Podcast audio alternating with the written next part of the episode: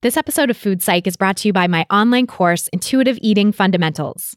If you're ready to leave diet culture behind and reclaim the life it stole from you, learn more and sign up at christyharrison.com slash course. That's christyharrison.com slash course. Welcome to Food Psych, a podcast about intuitive eating, health at every size, and body liberation. I'm your host, Christy Harrison, and I'm an anti diet registered dietitian and certified intuitive eating counselor, offering online courses and programs to help people all over the world make peace with food. Join me here every week as I talk with interesting people from all walks of life about their relationships with food and their bodies. Uh-huh. I remember I was teething, little gums bleeding. Every evening, it was all about eating. When I became a teen, it was all about beefing. Now I'm ready for the world. Try and sink my teeth in, stacking extra. Hey there, welcome to episode 140 of Food Psych. I'm your host, Christy Harrison, and today I'm talking with Jessi Haggerty, a fellow anti diet registered dietitian and certified intuitive eating counselor, as well as a personal trainer. We talked about how to make the transition from instrumental exercise into joyful movement, why it's so important to have a trauma informed approach to movement, ableism in the fitness world, and the shape shifting nature of diet culture, and so much more.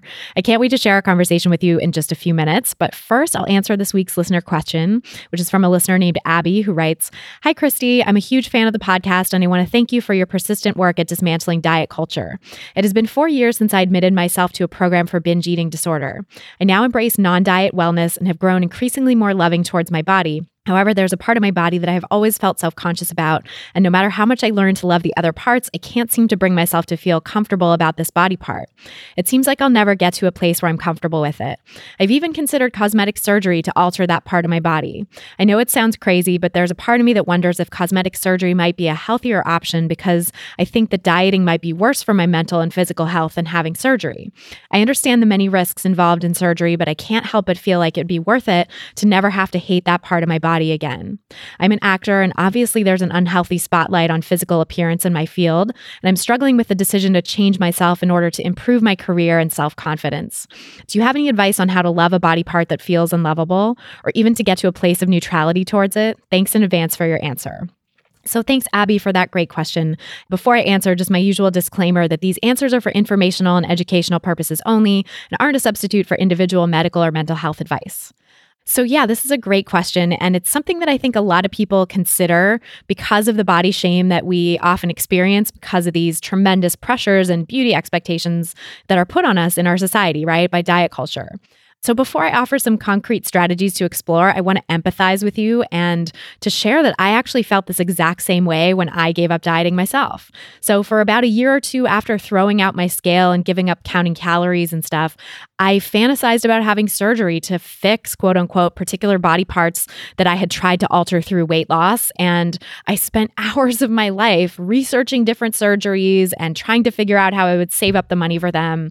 So I totally get it. I really empathize with what you're going through. And I want to say today, I'm so glad I never went through with it. And I can see that this was just another leg of my body acceptance journey that I had to go through after dieting. And now I'm actually completely fine with the body parts that I had been so eager to change. So I wanted to share that from personal experience. It does get better and that you're not alone in having those thoughts. It's really understandable that we'd be pushed into thinking this way because we live in a culture that makes it so difficult to live in certain kinds of bodies, right? And so I say that I had all these fantasies about surgery as someone with thin privilege because there are particular parts of my body that I felt were wrong, quote unquote, by social standards. But of course, for people in larger bodies and people with less thin privilege, and thin privilege is a spectrum, right? So the the less than privilege you have, the harder it can be to really navigate living in a particular kind of body in this society. And it's really inevitable that within diet culture, so many people are going to feel pressured to change their bodies in order to escape oppression. And I want to say that I don't blame people for succumbing to this pressure, you know, even though I don't agree that changing your body is ever necessary or that it's even gonna stop the oppression, that it's guaranteed to stop the oppression, right? It's not. But individuals aren't the ones at fault if they get sucked into this system. And it's really the system itself that is fucked up and that needs changing, right? So I believe in body autonomy, which means that whatever choice you make for your body is your choice to make. And we all are just doing the best we can to survive in this world, you know, and sometimes those options can seem good to us. And that's what's foisted upon us, right? Again and again in diet culture. So I'd encourage you to listen to my episode with Jess Baker, episode 112, as well as the last two episodes, episode 138 with Sarah Harry and 139 with Lisa Dubreuil, for more on body autonomy and having self compassion when you encounter the desire to change your body. So, all that being said, there are real risks with surgery, as I know you mentioned, you know, right? Whether it's plastic surgery or weight loss surgery, there are definite risks. There's a risk of infection and death anytime you go under anesthesia or have your body cut open. And unless surgery is a true medical necessity, it's not a risk I'd recommend taking. But not only are these surgeries dangerous, but they often don't fix our body image either, right? So they're not accomplishing what they set out to accomplish. Lisa and I talked about this in her episode, and I think something that she said that's so important to remember whenever we're considering body manipulation through any means is, quote, weight loss doesn't heal people from their internalized weight stigma. So Lisa Dubreuil really had it right there because I think this sentiment holds true for any type of body changes. Altering our bodies does not remove body shame, and we've seen that in the research. People have seen that in their lived experience you know, it doesn't just magically fix everything, even though it holds out the promise that it will. And diet culture really emphasizes that promise. I also want to talk about this comparison you've made between cosmetic surgery and dieting and sort of unpack that because it seems like you've come to a place where you know dieting isn't helpful for your physical and mental health. And that is huge, right? It's a big step to get there. But I wouldn't say that cosmetic surgery is better, quote unquote, for your physical or mental health because the same dissatisfaction about our bodies that drives the pursuit of weight loss and dieting is likely what's driving your desire to change your body surgically. And that dissatisfaction, again, probably won't dissipate with the surgery. It's not shown to change with body manipulation. And in fact, many people who do end up going through a surgery to alter their body size and shape end up feeling worse about themselves because they realize the things that they thought they would get through the body change don't actually happen. Because we're sold this promise of a perfect life, right? If we look a certain way.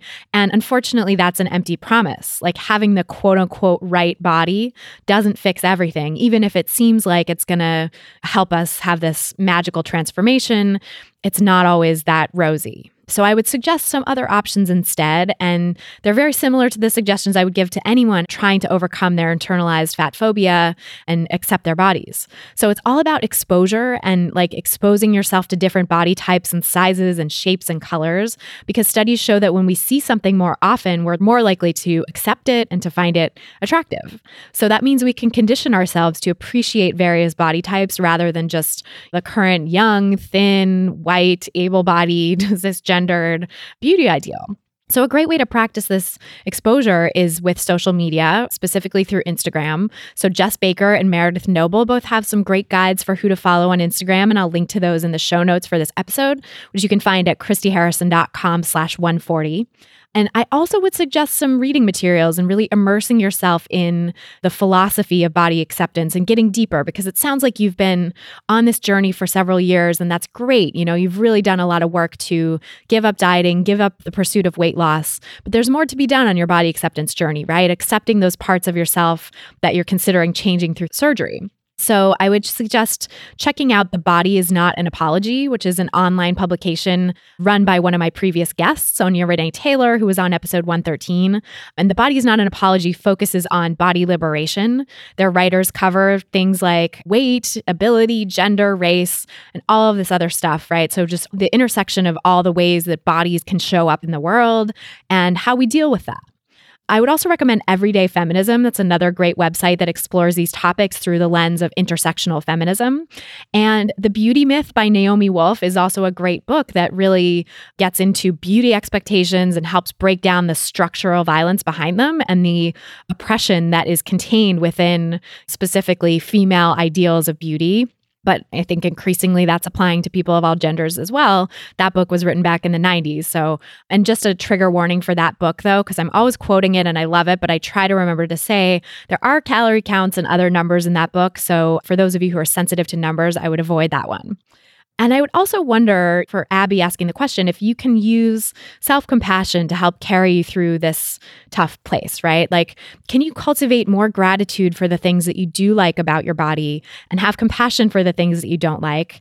And try to find respect and gratitude for the things that your body allows you to do that have nothing to do with how you look, right? So ask yourself if it's possible and do try to do like a daily practice of appreciating and accepting your body, or maybe just even tolerating it, learning to tolerate it and take the good with the bad as it is right now.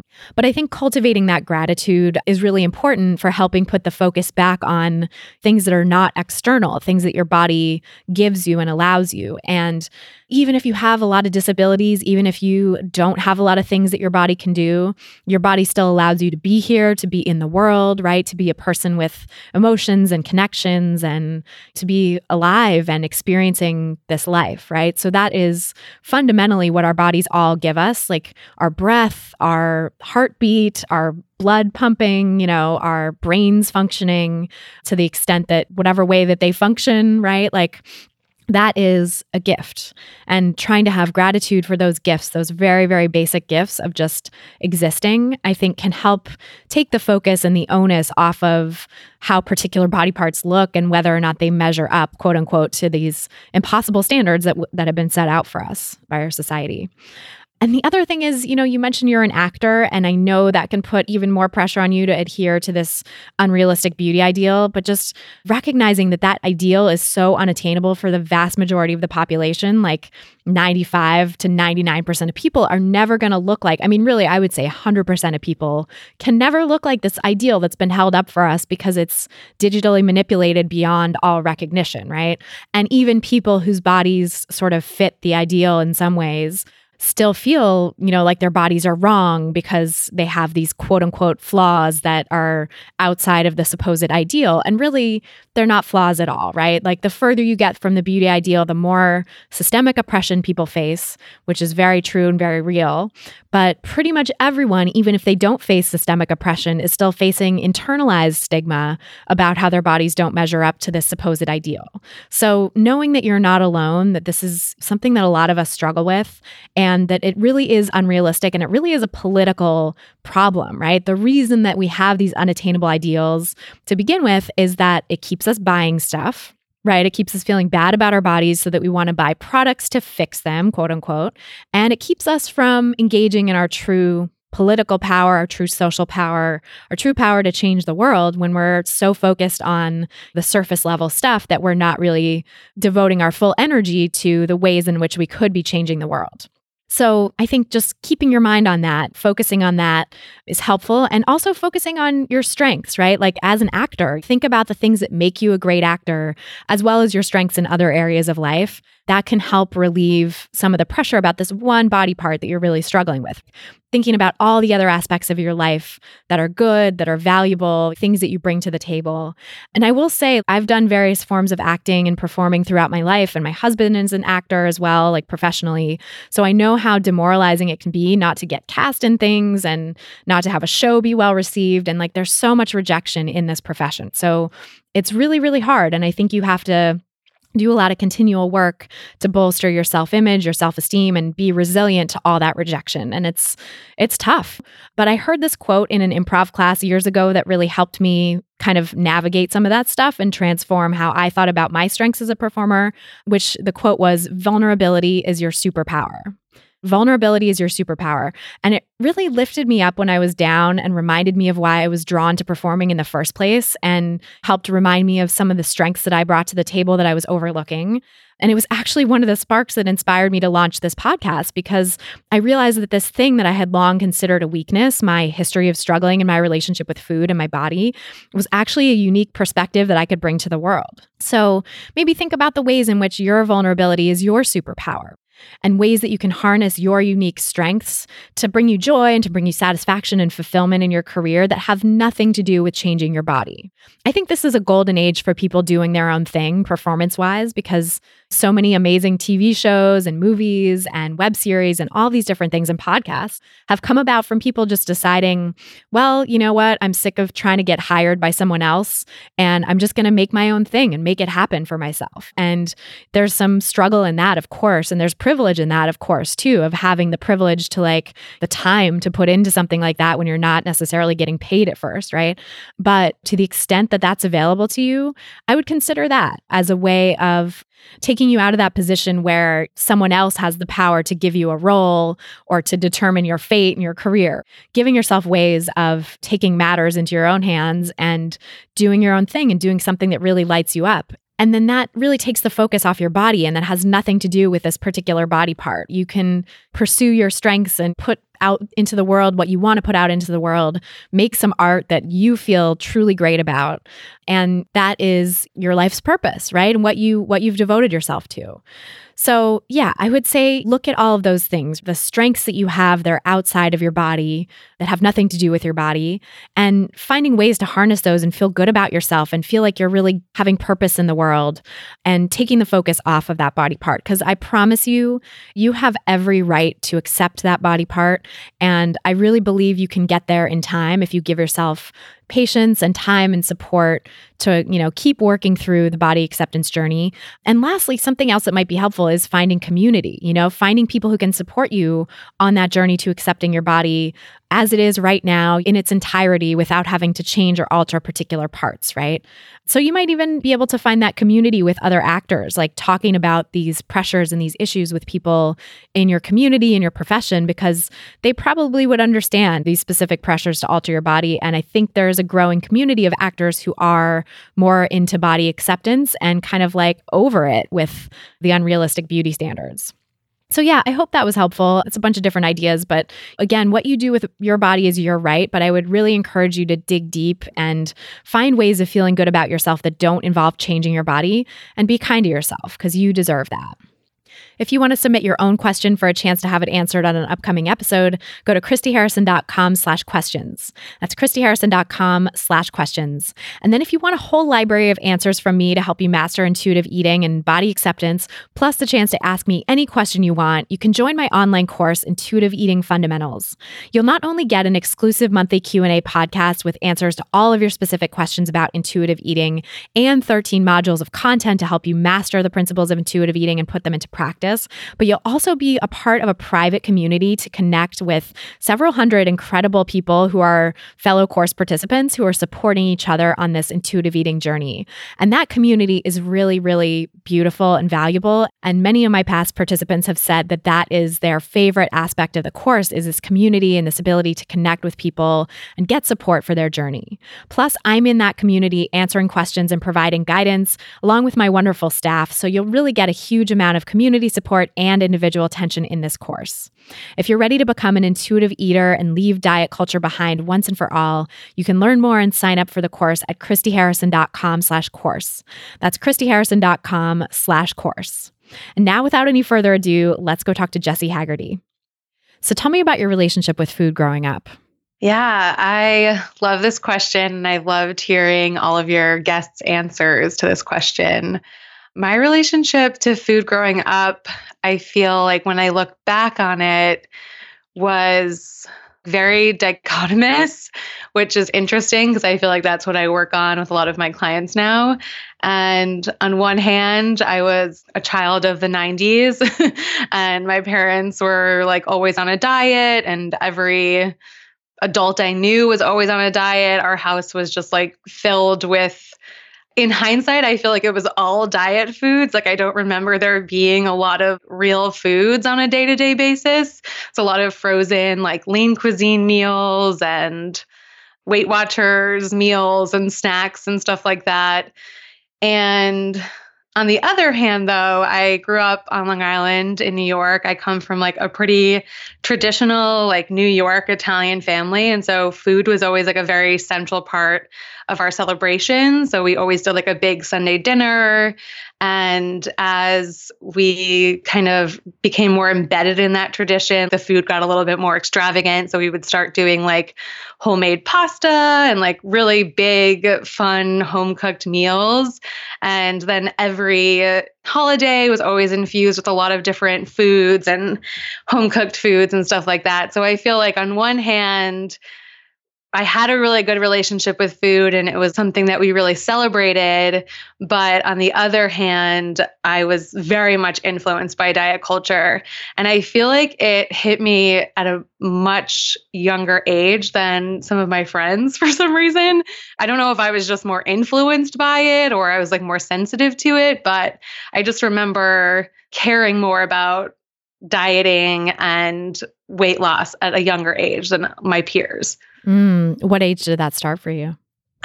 You know, it's really hard to say, but I would say like prob I went through puberty really young, like much younger than people. So I think maybe at that point I was maybe 10 or 11. And that was when it, I started thinking about it and then around the same time I switched schools, I moved to a different town. And I think part of that maybe played into it because I was worried about making new friends and I was always extremely like painfully shy. And so I felt real pressure for people to like me other than me having to get my personality out there because it was like so painful for me.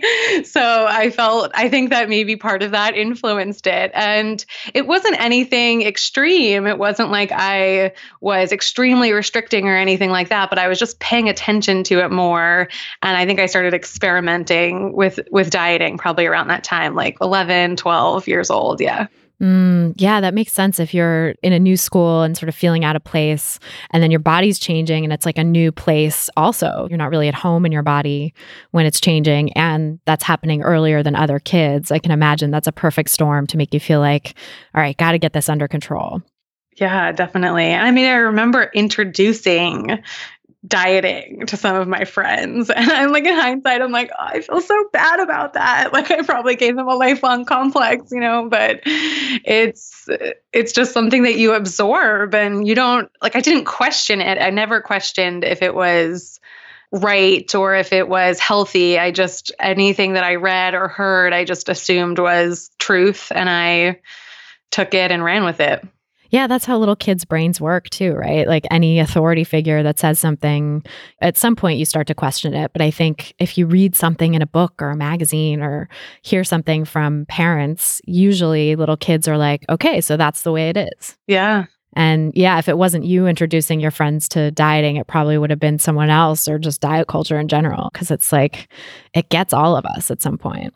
That's true. That makes me feel a lot better. Yeah. and it was it's not your fault. Like you were also a product of this culture too, right? Definitely. Yeah. So diet culture started to get its claws in you sooner than some people, but but it sounds like it was really prevalent in your home too. So I wonder how much that influenced things.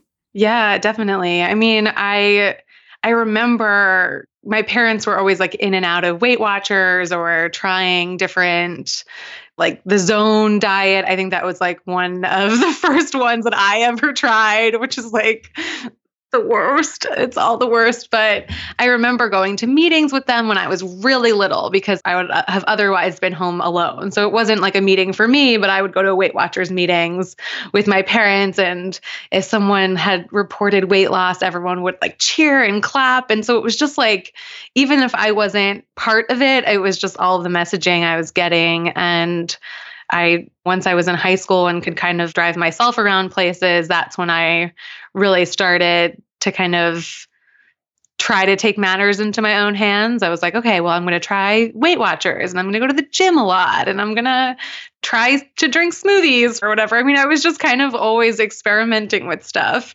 And I think it was mainly because I just I saw my parents struggling and I wanted to like find some answers. I think that's why I obviously why I got into nutrition. I think that's why a lot of us get into that was I felt like I was hearing all of these conflicting messages and I was like there has to be some truth out there. I have to be able to find some answers. Mm-hmm, totally. That's that's a big part of what led me down that road too. Yeah. And I think yeah, for most of us, I think it's a really important thing for dietitians and nutritionists to acknowledge and personal trainers and therapists to some extent and stuff too, but like health professionals in general, and especially those who deal with food and body stuff.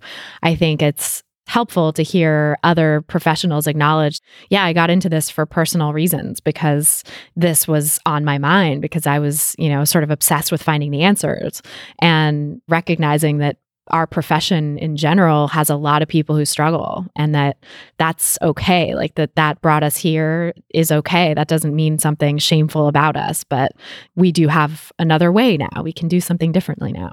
Yes. Yeah totally. I know. And i feel like in hindsight i look back and just think about how much shame is wrapped up in all of that and how everyone everyone is struggling with this considering like the culture that we live in right and there was really nothing I mean, it took me forever, it feels like most of my career, when I look back on things, to really figure out that it's not us that's the problem, right? We're not the ones that are controlling our own destiny. I mean, maybe to an extent, but I think that you know, when we put so much shame on people for the way that they eat or the way that they move, it's like no wonder we're unhappy and not feeling the best about our bodies. Totally. Well, it's that like neoliberal personal responsibility idea, right? That gets instilled in us from such a young age by diet culture. It's like you're not eating right and moving right or exercising enough or whatever, right? And so, like, we get told that it's all within our control, that it's all in our hands, and that if we're not losing weight or we're not at a weight that society deems to be acceptable or the weight that we want to be, even if we have thin privilege, you know, if we want to be a certain weight and we're not losing weight, it's our fault. And so I think, yeah, seeing it a different way and starting to see the systemic pressures on people to lose weight and change their bodies and how futile that is takes a real awakening, you know, takes a lot of time, I think, for most people. Yeah. And I think that for me too, I grew up under this like very perfectionistic mindset and my parents and you know my mom in particular had kind of really instilled this idea that you have to take responsibility for your actions and like you're kind of in charge of what happens to you in your own life. And obviously like to an extent that is true but it wasn't even just around food but you know around school and around getting into college and around getting good grades and getting a good job. I mean all of that i felt like if I had put the blame on someone else, then I was making excuses, right, for anything and it's been like the biggest blessing to realize like no there are some characteristics pretty innate within me that make things like making new friends like being really introverted and really sensitive. Like that's really hard for me. Like i can only control that to an extent when when put in a situation like that. And it's like the same exact thing for food and for exercise. It's like how much control do we really want to have over these things before they start negatively impacting our lives. Right. And before they start controlling us, before it's like, right. that takes over our lives. And then what is really the point of that, right? Because the lie that we're sold is like, if you have the perfect body or if you're eating perfectly, then your life is all going to fall into place. And like, that's a lie and that's impossible. But also, the more we try for that, the more we strive for that unattainable ideal, the more the life that we desire actually slips out of our grasp. Mm. Hmm. Yeah, it's such a vicious cycle. Yeah, completely. Yeah. So I'm curious, you know, in your experience, like in high school, when you started to really go for it with dieting and try to figure out, learn everything you could about nutrition and stuff, how did that affect your life? What did that do to your social life and your identity? It's weird because at the time, high school and then especially going into college, I became a personal trainer when I was in my senior year of high school. So I was young and I still think it's insane that anyone actually let me train them. like I was like a child, but they did. And I, you know, I worked in a gym, like a pretty big box gym, and was surrounded by other trainers who had their own relationships with food and their body. And then when I got to college, again, I was kind of put in a situation where I was very fortunate that I was, I went to college with my best friend from high school. We were roommates. I had like my safety net there, but I was obviously meeting a lot of new people. And at the time, I felt like dieting and that compulsion around it gave me that sense of safety and it gave me something to talk about with people. It gave me a way to relate to other people at the time I would have never said it was like taking something away from my life. But as time went on and I started to meet people who I felt like a deeper connection with beyond dieting and beyond talk about our bodies, that's when I started to realize that it had taken something away from me. And it was that, you know, I was making a lot of connections with a lot of people, but they were really surface level and they didn't never really went beyond that. And it made me feel really sad and disconnected and like depressed my first couple of years of school. I I didn't like being in college. Like I feel like everyone always talks about college as like the best time of your life. And Ugh, no. what are people talking about? I hate this, you know. I hated mine too. I mean, there were moments that, that were great, but for the most part it was really tough. Yeah. I was not psyched about college. No. Ugh. Yeah, no, that's I think such a great point though that dieting giveth and dieting taketh away. You know, it's yeah. like it gives you something at first, right? That way of connecting with people on this surface level that like I said before, to me when I first discovered that, when I was first in my dieting days in the early days of slipping into an eating disorder, I was suddenly connecting with people in this way that I had never had before, you know, and I was talking to them about these things that were like, what's your secret? Or like, you look amazing. What did you do to achieve this? And suddenly I had this sort of authority, but also a way in with people to like get into something that was somewhat personal and maybe sort of a bridge to a deeper connection, mm-hmm. which, as a sensitive person and an introvert and someone who's been somewhat shy as well, like it was hard for me to find that way in with people. I would do it in, you know, when I was thrown together with someone like who was my roommate or on my floor in college or something, I would have these friendships form because we had close proximity and a lot of time to get to know each other. But like, beyond that, you know, just meeting someone in class or meeting someone at a party, it was like hard for me to feel connected. And diet talk suddenly gave me that, at least with women, because everybody wanted to know and was really curious and excited to talk to me. And so it first felt like it was giving me a lot. And then over time, it was that same feeling of having these very superficial connections or being sort of taken over by the diet talk and not having much left to go deeper with people. And so that was where it finally started to take away. But I think it it does give you a lot at first, you know? It seems to yeah. give a lot. It's tricky like that. Yeah, very sneaky and very seductive. And it's funny because I feel like now I almost have like the opposite reaction to it because I am still a dietitian and that comes up a lot when you meet new people like what do you do for work? And you know I inevitably get questions about what should I be eating and how much should I be exercising? And I'm like oh this is so not what I want to be talking about right now. Totally. It's so boring. It's like not and and it's so complicated right? Because with yeah. what we do the type of dietetics and you know nutrition and for you personal training that you do I'm sure is like you don't want to get into diet talk and the typical like, oh, well, I've lost this much weight and blah blah blah, you know, like how do I lose more? How do I stick to this diet? That's not what we do.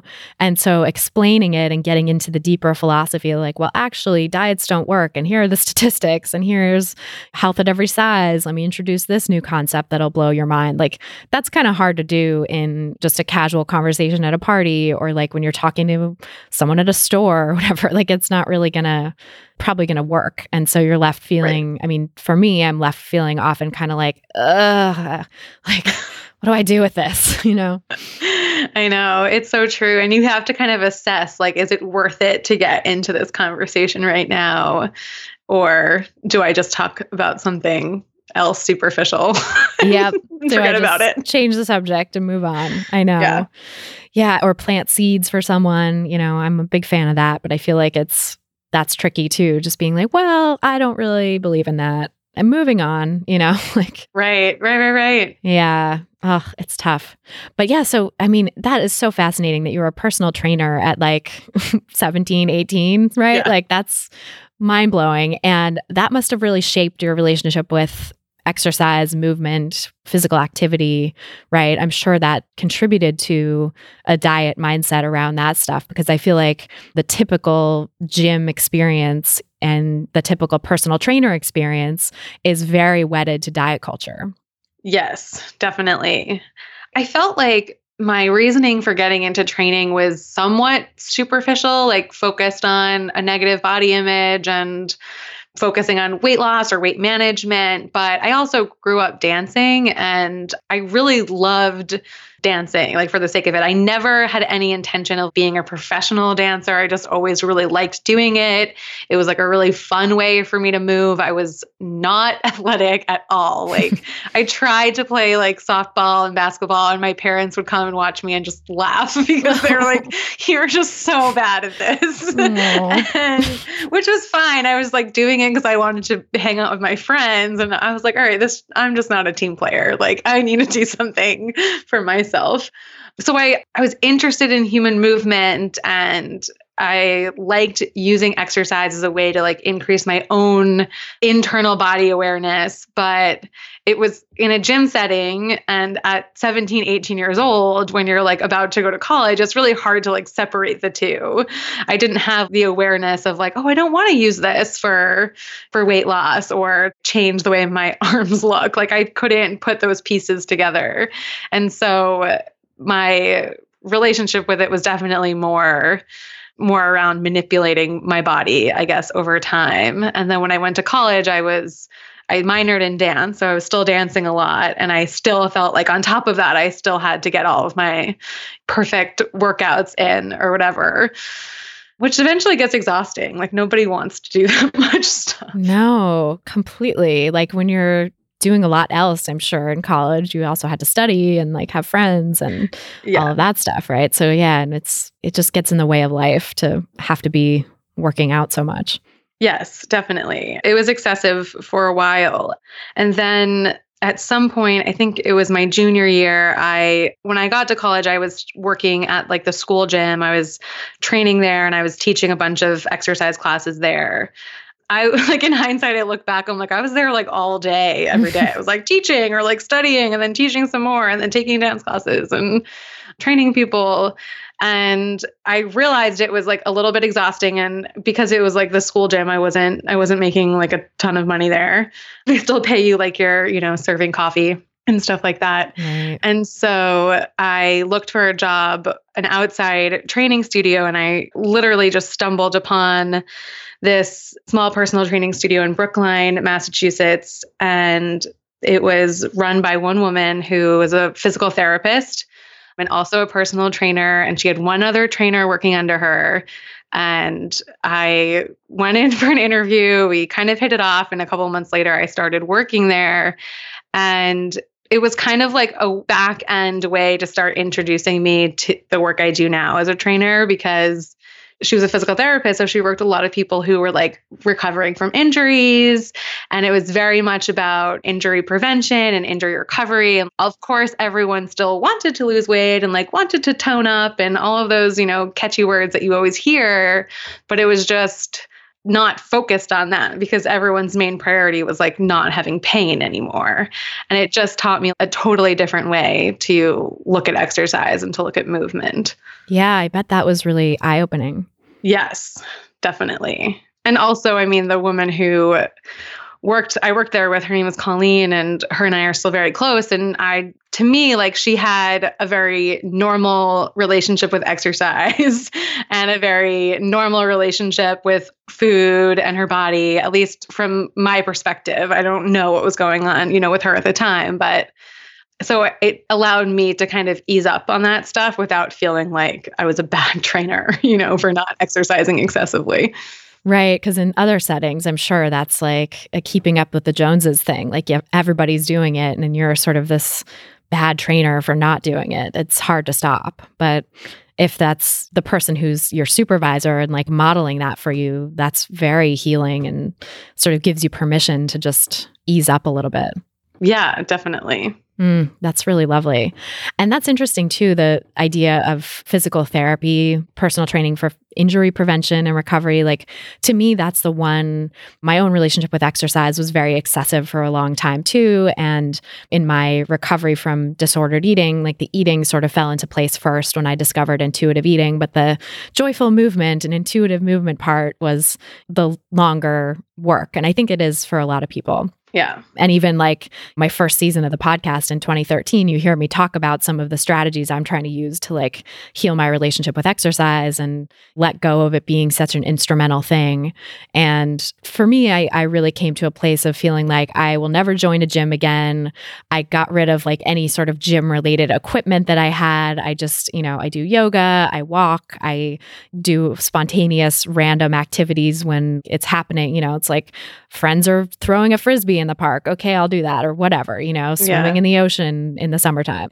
But I don't do like structured movement anymore and I don't do gym stuff anymore. And that's for me something that's been very healing and having to sort of give myself permission to do that and get permission to do that from this community that I've become a part of Health at Every Size was extremely healing for my relationship with movement. But like, I think that there's personal training for injury prevention or physical therapy i think is one case in which like that can be super healing and helpful for your body and sort of figuring out how to like take care of your body through movement and that's a very different experience you know self-care through movement is a very different experience than we're taught to have in diet culture Yes, definitely.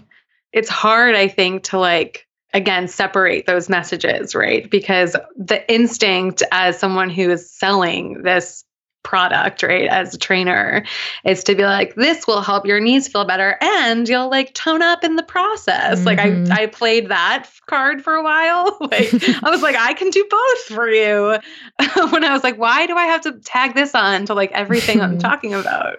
Right. But that's what the marketing people encourage you to do, right? That's what the sort of culture of marketing any sort of fitness business is about. It's like tack on these sort of physique goals, quote unquote, that people have. And that's the idea or the myth is that it'll sell more, right? Right. And what have you found to be the case with that in terms of branding and marketing and creating a business as a personal trainer, transitioning out of doing that, transitioning out of straddling that line? How has that affected your business and how how would you sort of recommend that other personal trainers go about this?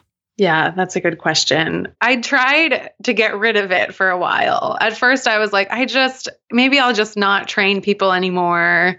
It doesn't make sense. I mean, for everything you were just talking about, right? Like, why am I teaching people how to do this like structured movement when they can just start doing things that they really enjoy and they don't need to work with me one on one for that, those reasons? and I was still training people like as I was having all of these thoughts and I started to kind of help a lot of my clients just shift their focus during exercise. And so, I mean, if you look at the way I train people, it looks the same as you would probably see in like a gym like setting. I, I don't work in a gym, but when I'm training people, the exercises we're doing are not like super weird or different. They're like pretty much standard, you know, old school exercises.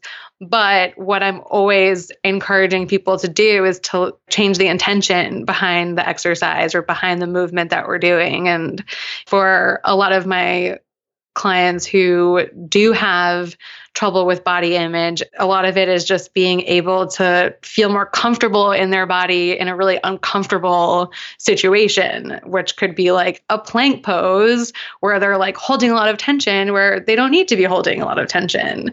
And it's about like, how can you relax in this situation and how can you kind of calm down a little bit in the situation. So not everything feels like it has to be done right now. Like we have so much tension around exercise i feel like because we're like i must hold this for x amount of minutes so i can tone my abs or whatever. Mhm. where i'm like it doesn't have to be about that.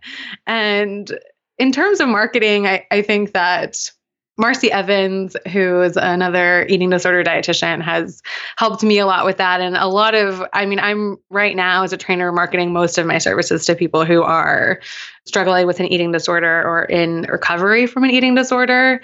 And then through that, I tend to get a lot of people who just want to add more movement into their lives, but they don't want to go to a trainer who's going to be so focused on weight loss or physical changes in the body. hmm I mean, that's interesting. The idea of training for people with eating disorders, right? Because I know you you've written a little bit about like you know this sort of line between if you have an eating disorder are you able to exercise? Are you able to engage in movement? And then when you're in recovery or have recovered from an eating disorder and want to go into movement, that's kind of a different thing, right? So, what would you say to people who are in the process of recovering from an eating disorder or maybe even still active in an eating disorder and haven't even really gotten any professional help yet for recovery? What would be some questions for people to ask themselves about whether or not they're ready to engage in movement?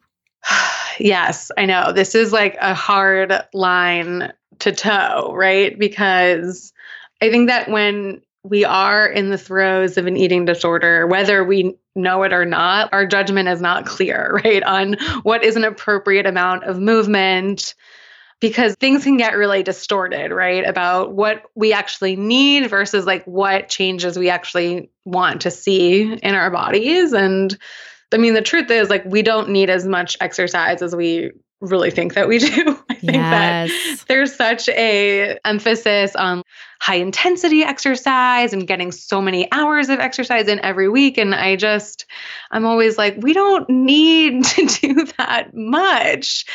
And it doesn't have to all be structured. I think I think structure is helpful for some people and if if it's something that you actually enjoy doing and you're not like avoiding it or feeling like you have to do it, right? Otherwise the exercise gods will shun you. Then sure, go ahead, have fun. But I think that a lot of times exercise can be used in so many different ways. I mean, one thing that I always hear people say is exercise is like my therapy. You know, oh, it's like God. a thing that actually drives me crazy because Same. I'm like, no, we need to go to therapy. Like right. exercise is fine. Like it can make you feel good, but it's like, are we exercising because it feels good? in addition to working out our problems in a real therapeutic session or are we doing it because it like suppresses the problems that we have for a short period of time. Mm. Yeah, that's a really great point. It can't be a substitute for therapy. Mental health is its own thing, and exercise can support mental health for sure, but it's not a substitute for adequate mental health care in whatever form that looks like. Right. So I think a good question for people to always ask is why am I doing this right now? And really then practicing honesty and being really honest with yourself. And I'll be honest, when I started asking myself that question, like the amount of exercise I was doing decreased significantly. Same. Because I was like, I either one, I don't really have a good reason, or two, like I couldn't think of a reason that wasn't related to manipulating my body in some way and that's hard. It's like really hard to do that when like so much of your identity is wrapped up in how much you exercise. Totally. Especially i'm sure for you as a personal trainer right that must have been an interesting identity shift that you had to grapple with. Yeah definitely. I mean i still have friends who are like oh you know you work out all the time. I'm like actually i don't. Yeah. I don't at all. And it's just I yeah, it's it's a weird thing to to say like, "Oh yeah, I'm a personal trainer, but I don't go to the gym." right. Well, I feel that way with nutrition too. I'm like, I'm a dietitian, but I don't actually care that much about nutrition, you know? Like it's not about that. It's about so much more. And yeah, so I feel you on that so much. And actually, that was when I was kind of working out the last bits of my relationship with movement. I was asking myself that question every time. And I, I made a vow to myself that every time I had the impulse to exercise in a structured way, I would ask myself, like, what's the primary motivation for this? Is it because I really want to go to this yoga class because I've had a hard week and it would just feel really good to stretch my body and it feels tight? Okay, great. That's a motivation I can get behind. Is it because I think that I haven't exercised enough this week and something bad's going to happen to my body if I don't, or my body's going to change and, and get bigger and that's a problem? And if any of those motivations are primary, there, then I'm shutting it down. I'm not letting myself go, you know, for self care.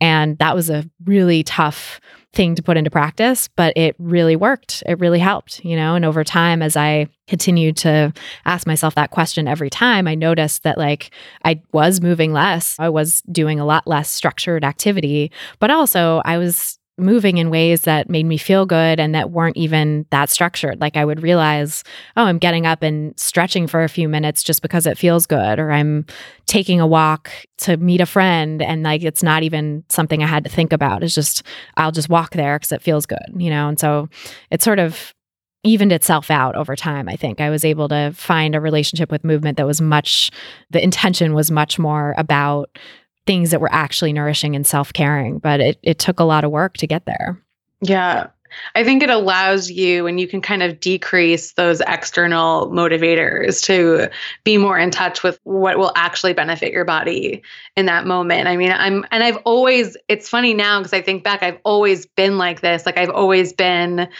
the type of person. I mean, my my dad's a real estate agent and when i was younger when i wasn't in school i would like go around and like show houses with him. And i would always make him pack my tap shoes because i would want to tap on all the hardwood floors. We didn't have hardwood floors in like the house that we lived in. And i was like i we got, i got a tap dance. Like, and it's funny because i'm like i've always been like that where i'm like i just got to do this thing right now. I got to move my body in this way. And it feels very like spontaneous and there's not any structure to it, you know, but it's just something that like is fun and something that you want to do. And and it's hard. It's hard as like an adult obviously when if you're like at work and in your office you can't just like get up and tap, tap dance. Yeah but but you can kind of say you know what? I was planning on going for a run today and i don't really feel like doing that so maybe i'll just go home and like stretch or go for a walk or something. That's like a little bit more up to my speed right now. Yeah totally. Right like the flexibility to not have to follow through on the plan is mm-hmm. so important and so hard when you're living in diet culture, living with an eating disorder that's telling you, like, you have to do this. We were talking a little bit offline earlier about the idea of like letting something go and quitting, you know, and how that's given such a bad rap in our society. And that so many of us are taught don't quit, don't ever quit anything you start. But like sometimes the self care thing to do is to say, like, you know what, I'm just not enjoying this. I'm just not feeling this and I'm not going to do it. And that's actually the right choice for me. That's actually good. Right. Yeah.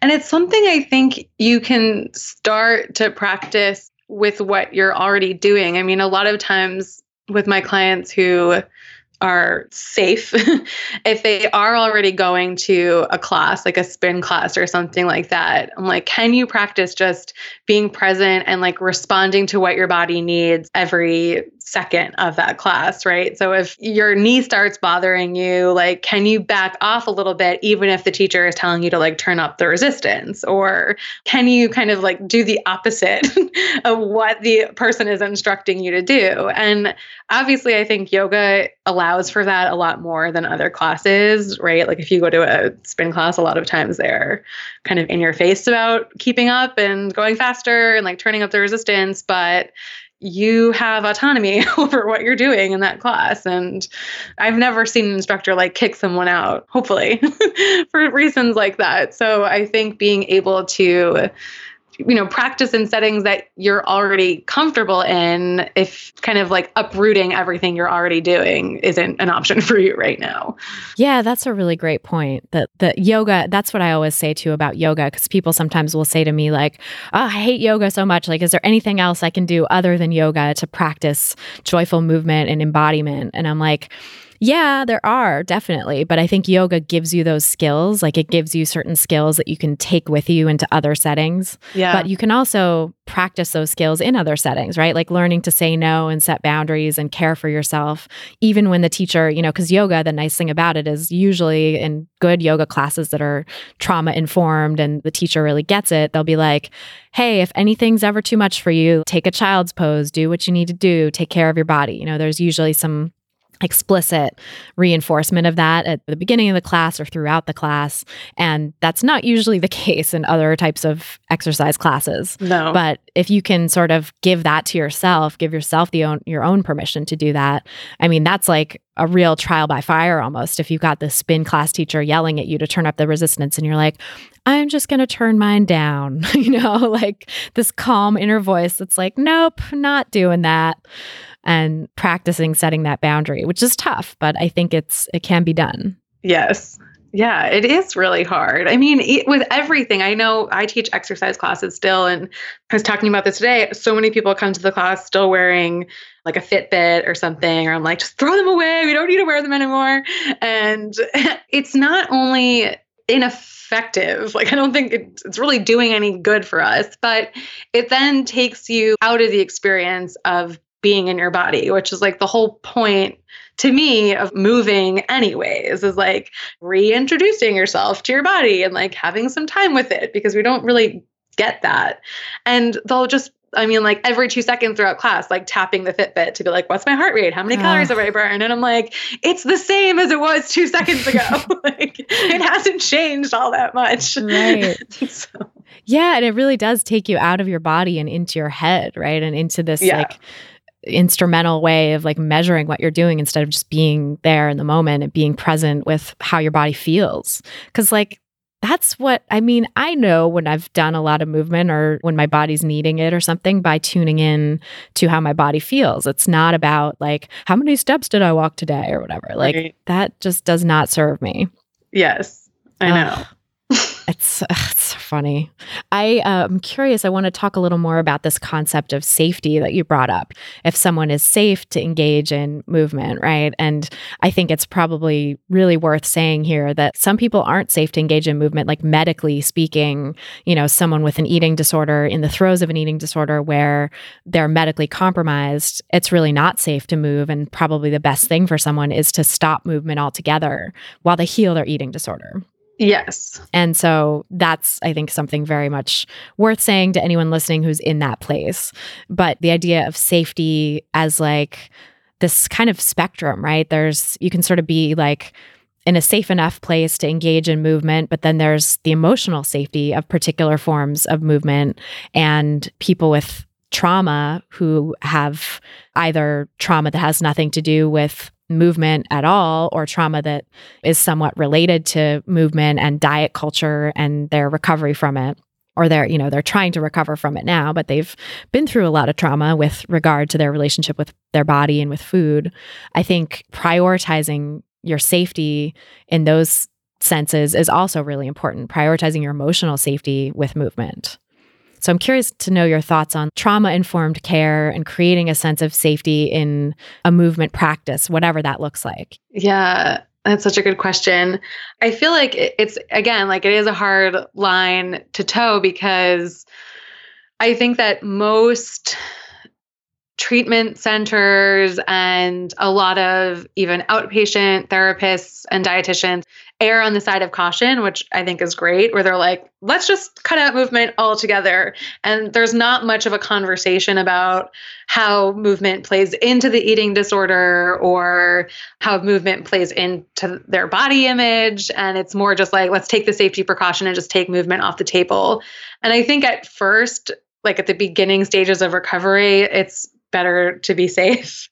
I wouldn't advocate really DIYing that if you're working with someone, but but I do think that the pros and cons of movement through eating disorder recovery and trauma recovery are kind of the same. On one hand, it is a really great way to gently expose yourself to your own body and practice being in your body and practicing embodied movement. And then on the other hand, it does all of those things, which can be very scary and cannot feel that great if you don't have a great relationship with your body and negative thoughts about your own body are really what's feeding into your eating disorder or disordered eating behaviors.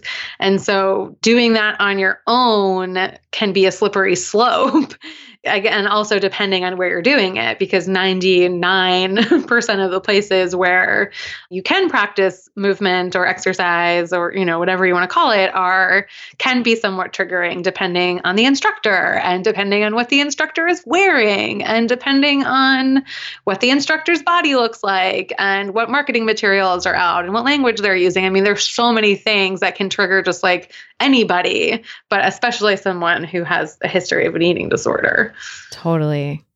Yeah, that's really important to be aware of. That's, I think, great advice to like really try to curate your environment with movement, right? And and find an environment that doesn't feel triggering because there are lots of options for that. You don't have to go to the teacher whose body triggers you or the teacher whose language triggers you or the gym with all these posters about clean eating everywhere or whatever. You know, you can find an environment that suits your recovery better.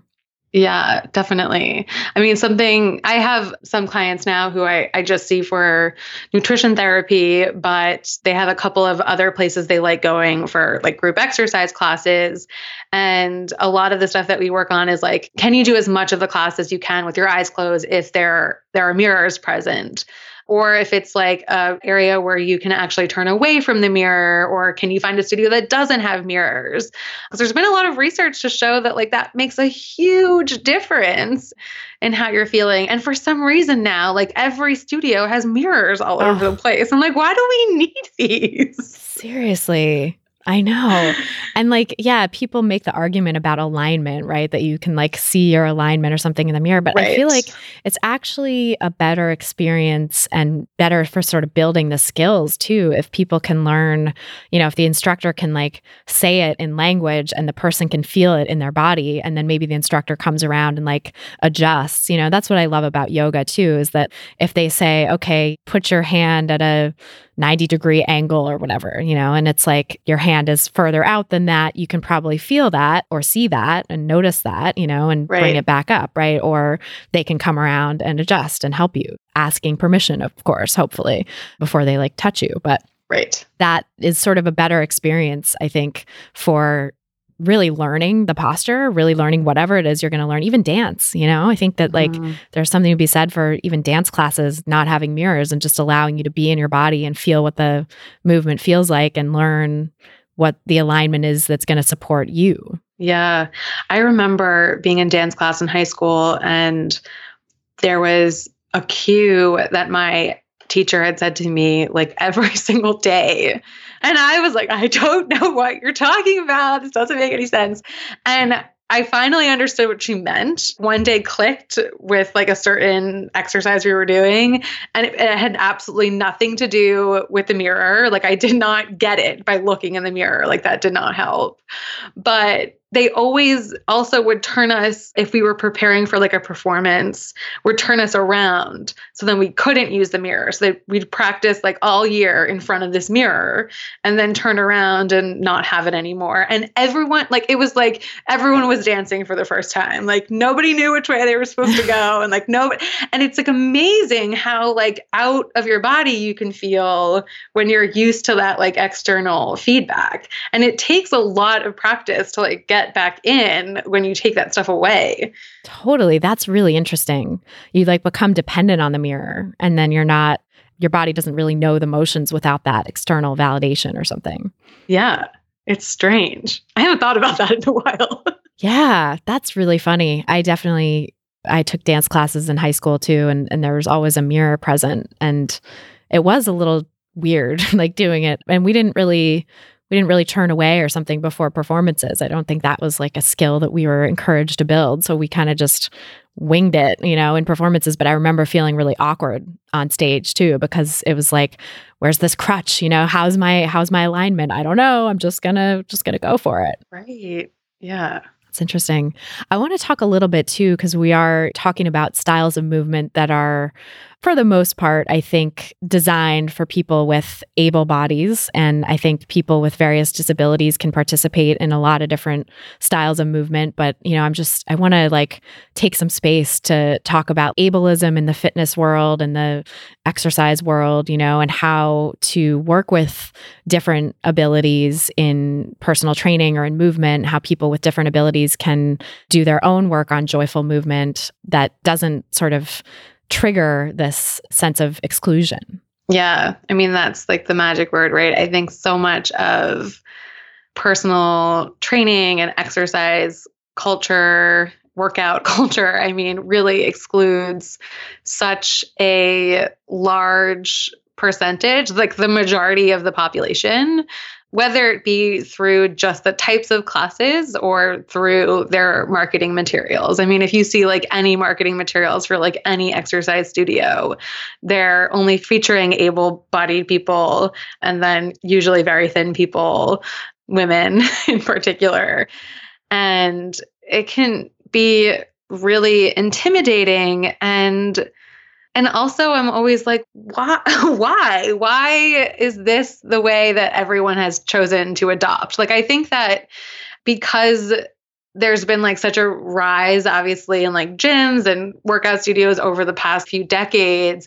Everyone's always kind of just like copied the previous model without really questioning like why we do it that way. Like why do we put mirrors up in every studio? And why are we only using like thin white women on our marketing materials? And like have we ever considered that we're not catering to people in larger bodies or considering that we're not catering to people in disabled bodies. I mean, it's, I think that those questions like just haven't come up a lot, which is sad and frustrating. And I know that, you know, when I started training, I think my hesitance to address that, I mean, it was not something I had thought of consciously. It was maybe like in the back of my mind. But I felt like in order to make everyone comfortable, like I had to treat everyone the same. And I realized like how much of a disservice I've done to former clients of mine by thinking that way, right? Just being like, everyone can move their body the same way, and I don't have to acknowledge it if they can't. Like, I'm just going to treat everyone the same and do the same exercises for everyone. And again, there's no avenue to teach people otherwise. I mean, when you learn to be a personal trainer or group exercise instructor like you're learning how to train and and teach able-bodied people who like have no limitations mm-hmm. yeah and it's interesting even you know thinking about like the diversity of abilities for particular movement within even people who are in able bodies, there's a lot that I can't do. Like I'm not flexible, you know? And so mm-hmm. I do yoga as one of my primary forms of movement and I love it, but I'm not flexible. So I'm never going to be like quote unquote great at yoga, you know? Cause it's just, it's just not how my body was designed to move. And I think some teachers really get that and are just like open to having everybody have their own experience and not pushing people. And some teachers that I fell into classes with early in my yoga practice when I was still also in a disordered relationship with food and my body really exacerbated my sense of shame around like what my body couldn't do, you know, like Ashtanga classes or um, Iyengar classes where it's like the focus is on this like particular alignment and if your body doesn't do that or Ashtanga, I think it was Ashtanga. I had a couple of teachers who were like, I wanted to do a particular pose because it seemed like it would feel good. And that was the pose they were cueing. But then they came to me and said, Oh, no, no, no, you can't do that pose. Like, that's not for you because you can't do X, Y, and Z with your body. So you need to do this other thing instead. And like this mm-hmm. super shaming, horrible experience, you know? And I mean, that's, I'm someone with thin privilege, able bodied privilege, like white privilege, all of that stuff, right? But I was still just felt like such an outsider in that class and so much shame. And it really gave me a lot of empathy for like how people in all diverse types of bodies feel when they're excluded from particular types of activities, whether it's because of disabilities, because of being in a larger body, and the classes don't give cues or modifications that are appropriate for larger bodies, like, you know, where the, the instructors just don't get it and don't make room for diversity. And they're like, nope, it has to be this one way. And if you can't do it, you're wrong, you know? Yeah. Ugh. It's the worst. It is. And I think that the other thing too, I mean, this is something that I've I've been so much more conscious of and I'm not perfect by any stretch, but it's like even when I am teaching a class and I am offering modifications to offer them as like an equal option and to not offer them as like, well, if you can't do this, then you can do this. Instead, it's like, here, you have two options. You can do this or this. This will be easier on your joints. This will be whatever, but it doesn't have to be like, you're bad if you choose this hmm. option. Right. This is the lesser option or something. Right. No, that's really important. Like giving giving options for people in differently abled bodies, you know, whatever that looks like, I think is so important. Yeah. And you do movement therapy too with clients, right? So that's more of an individual practice. And I'm sure that there's much more ability to like be totally flexible and modify things based on the person's unique abilities and everything like that. Yeah, definitely. I mean, yeah, the one on one stuff is really where it's at in terms of being able to help people of all different abilities and all different bodies and like everyone on different days. Like, that's another huge thing that comes up where I'm like, just because we did this the other day doesn't mean we have to do it today. Like, you can choose the modification today, and that is just as fine as like choosing this other option that you did the other day. It's like not better or worse. We're always going to feel different. totally. I was just thinking about that before we spoke because I did a little bit of yoga before jumping on the podcast, which is something I like to do to like feel more centered and, you know, open up my voice and things like that. But but I was out of practice. I hadn't been on the mat in a little while. And so I was just like, ooh, gosh, this is hard. The stuff that I'm used to doing and, and feeling okay with, like I was doing a video that I do consistently. And I was like, wow, this is very different than the last time I did that. And being able to be like, that's what it is today. That of course it feels like that today. You know, I've I've been kind of neglecting my self-care recently. And so it's gonna feel hard to get back into it. Yeah, I think that in so many ways, movement and exercise can do a lot of great things for our body image, but I injured my neck last year and I was out of commission for movement for longer than I had ever really chosen to be. And it was probably like one of the worst body image experiences of my life. It had nothing to do with like how I looked. It was just like I felt like I could not use my body in the way that I was used to using it. And it really hasn't like been the same since. Like so that's kind of been something that I feel like we don't think about a lot, and especially when we're talking about working with all different ability levels, is like it's not always like body image is not always about like what we look like, and it doesn't always have to be about like attaining like this superficial body or you know manipulating the way our body looks. But i know that a lot of the like fitspo conversation has like moved towards building strength and becoming stronger and like being better every single day. And it's like Ugh. that's just not realistic for most people. And why should those people feel bad if they can't do that? Right. Yeah. And it, it neglects the whole sort of beautiful mystery of our bodies where they're changing every day. They're always going to be different and they're changing over time. And like you have an injury and suddenly things are harder, or we get older and we can't move in the same way that we used to. And so we have a new reality of how our body can move, or, you know, a million other things about the way our bodies change and transform from day to day and over time. And so this idea that you should be getting stronger every day is just like such bullshit. Like it doesn't, right. it's not real. It doesn't work. Yes. Amen. Ugh, it's terrible. Speaking of things that are such bullshit, um, I would love to hear your thoughts because you are also a dietitian, like on this the idea that personal trainers are giving diets, right? And a lot of the, yeah. the, the Fitspo community is all about whatever the diet du jour is. I mean, I think it's like clean eating or paleo or whole 30 or keto or whatever, right? There's always something new and seemingly different, but it's all a diet. It's all the same thing. It's all coming out of diet culture. Mm-hmm. So, what do you say to people who have had an experience where a trainer has given them a diet or to trainers who are who think they need to be giving people diets you know like how do we get diet culture and dieting out of the movement space yeah, good question. um, I've been creating a lot of resources for trainers on this because I like I'll hear stuff. I don't because I don't work in a gym anymore. I don't work alongside a lot of other trainers, so I have to kind of like troll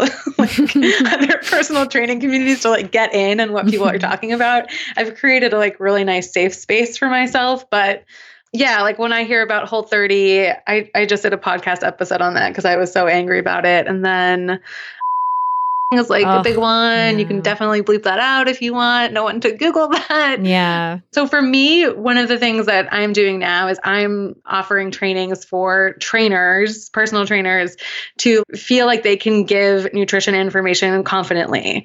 I've gotten some really positive feedback from dietitians and some dietitians who are like, well, what if they take our jobs? And what if they like give away all of our nutrition secrets? I'm like, it's there's no secrets It's more about giving them an alternative and something that they can actually talk to their clients with about that's actually evidence based and actually can support their health. And it's very simple. It's just making sure that your clients are eating enough and making sure that they're eating consistent meals throughout the day making sure that they're fueling after their session with you and making sure that they're eating something before they come to their session with you. And it doesn't have to be rocket science. I mean, I think obviously on the surface level, I don't think that most trainers, maybe not all trainers, I'm sure there are plenty who have a background in nutrition, technically, according to their training certification, aren't allowed to give diet advice.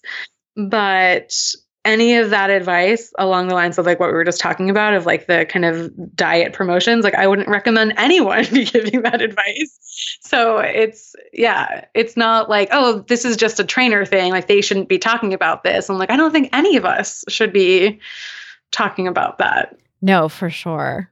There's ways that we could talk to our clients about nutrition that can support them and can help them feel good that doesn't involve restricting and it doesn't involve fasting and it doesn't involve elimination diets or 30 day challenges or whatever. It's just normal eating patterns.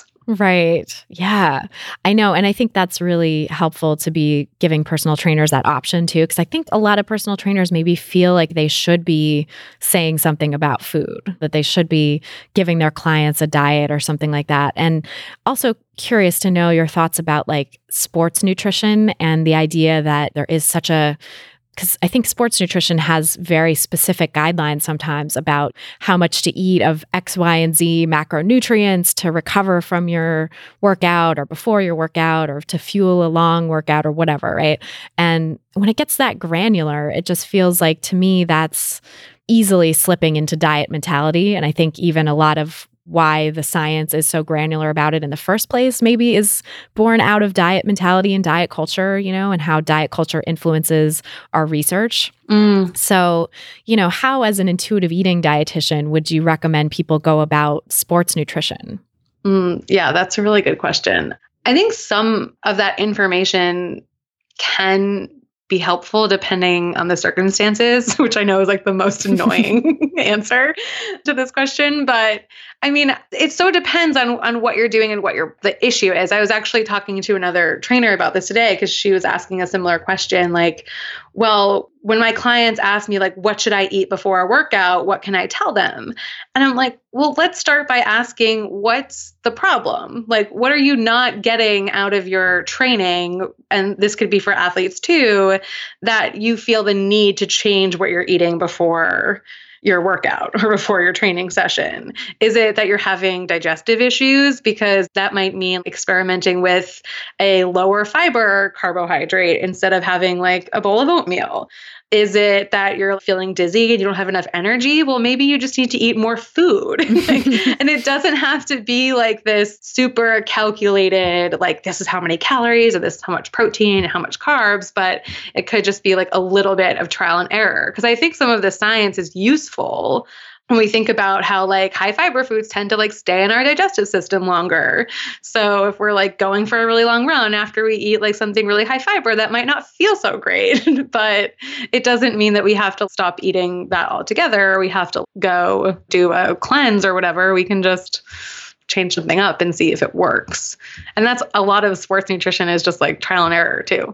Right, that's true. Yeah, and and I think it's very important public service announcement to say like just because your digestive system is giving you trouble doesn't mean you need to do a cleanse or eliminate some sort of food. Like I think that goes for everyone too, not just athletes, but like there's always this emphasis and this quick jump to oh what do you need to eliminate what are you intolerant to what do you you know right. should you do a cleanse to like give your system a break and like all of that stuff is bullshit you don't need to do any of that it's again yeah like this trial and error of like oh when i run soon after eating a high fiber meal, I don't feel so great. But when I eat white toast instead before my workout or whatever, it doesn't affect me. Or if I wait a little bit longer and let myself digest a little bit longer before I go out, it doesn't have the same effect. So, yeah, giving yourself the option of trial and error that has nothing to do with cutting out foods or eliminating things or cleansing, but actually looking at your relationship with food and how you're fueling yourself, I think can be so much more effective.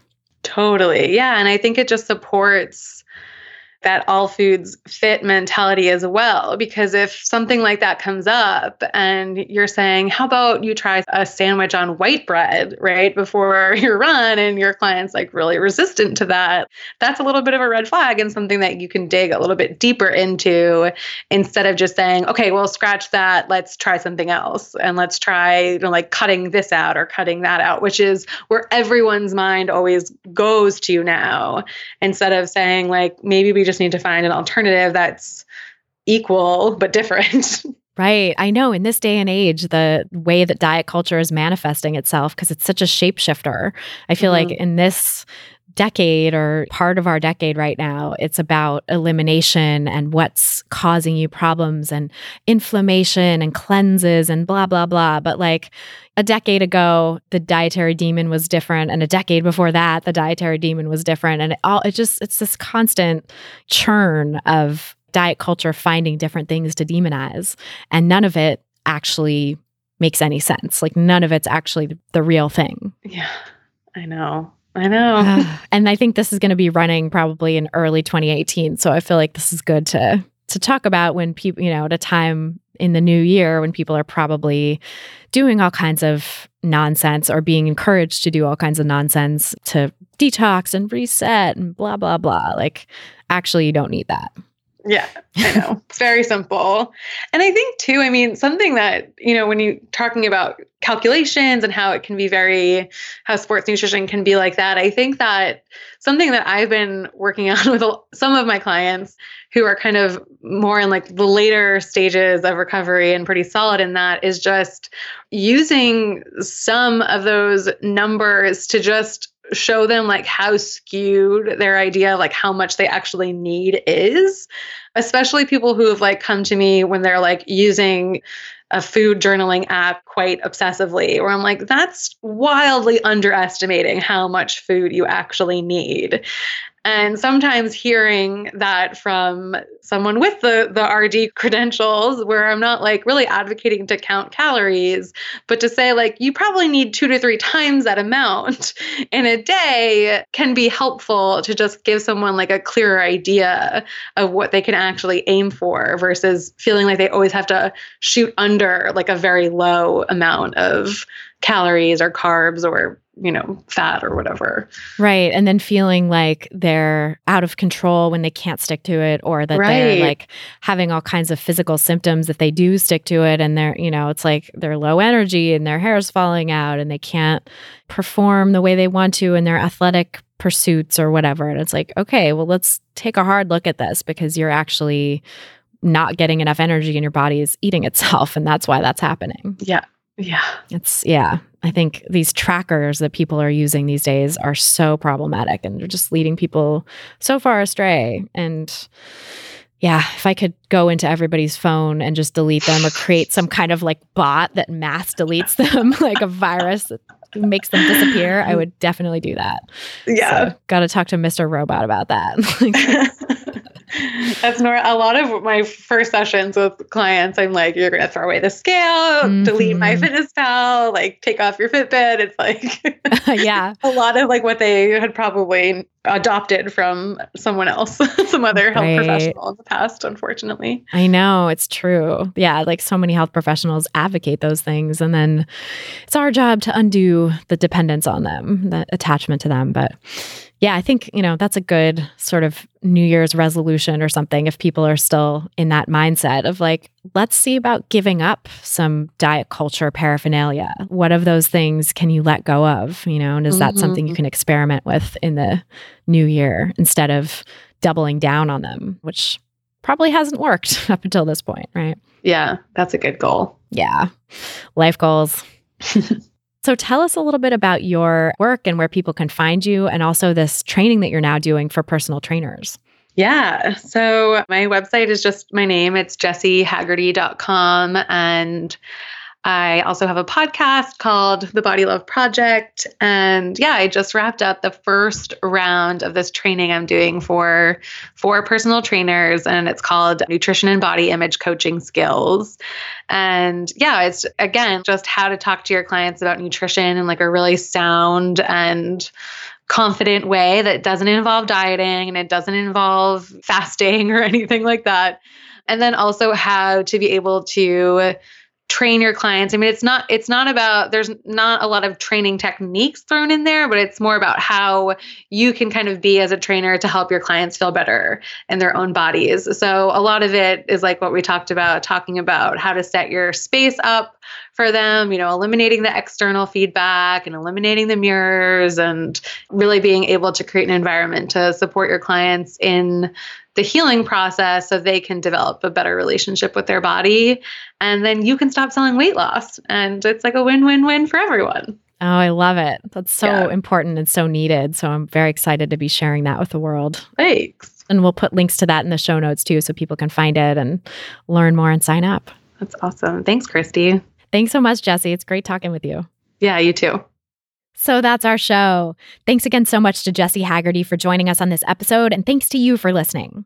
If you've gotten something out of this podcast, please help us reach more people who need to hear the anti diet message by getting your friends and family to subscribe on Apple Podcasts or iTunes or your favorite podcast platform.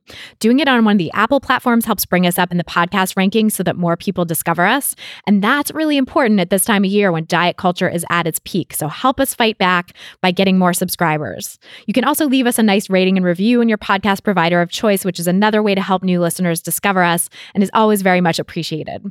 If you're looking for some practical tips to get started on your own anti diet journey, grab my free audio guide, Seven Simple Strategies for Finding Peace and Freedom with Food.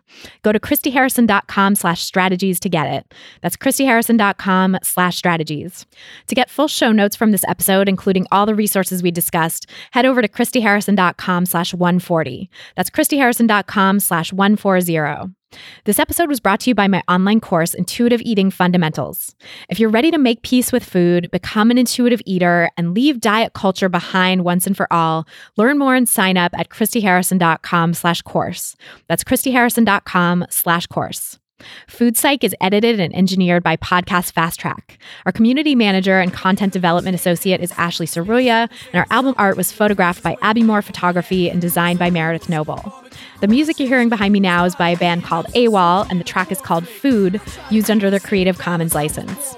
Thanks again for listening, and until next time, stay psyched.